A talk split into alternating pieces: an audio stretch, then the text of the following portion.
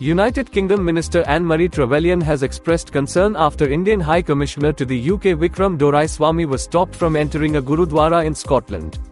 She said that the safety and security of foreign diplomats is of utmost importance and our places of worship in the UK must be open to all. Earlier, India's High Commission in London called the incident disgraceful and said that extremist elements deliberately disrupted his planned interaction organized by the Gurudwara committee.